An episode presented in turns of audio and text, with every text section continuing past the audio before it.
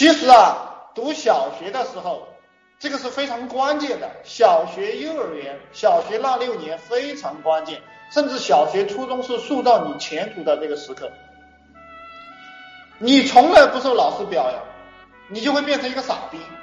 你知道吗？那个成绩好的并不是他成绩好，那个有前途的，那个老师天天表扬他，这个孩子真乖啊，真努力啊啊！你看又考了六十分，你看又考了七十分。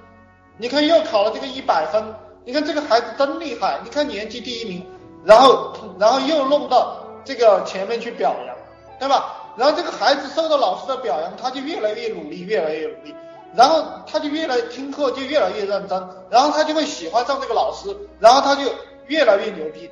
其实他很差劲，对了，这个兄弟讲的很好，其实他很差劲，但是他就会越来越强啊，然后他就成了第一名，对吧？然后他考初中的时候也很厉害，然后他考高中也很厉害，因为他小时候被表扬，然后他高中就会被表扬，然后他大学就会被表扬，然后他出了社会，他他会正表扬，就是他没人表扬他，他就难受了。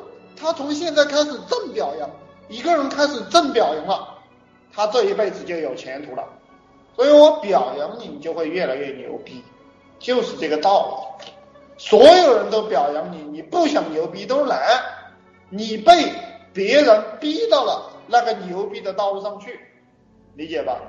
所以说你躲躲闪闪的，不喜欢晒收入，对吧？你就会越来越傻逼啊，变成一个穷人。所以我希望你们去晒收入，对不对？今天花了三千块，哎，给女友买了个项链，她很开心，当时有一种唯我独尊的感觉。那这个这个妹子开心，其实也是对她的一种表扬。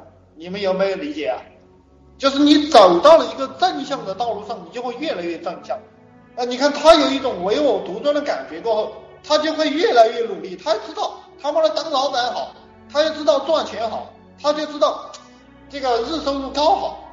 他还会去打工吗，兄弟们？他还会成为一个低收入人士吗？他永远不会成为一个低收入人士的。他没有这个机会成为一种低收入人士的，就就是这个样子的。我希望没有进入到这个轨道的人。赶快进入这个轨道，啊，赶快进入这个轨道。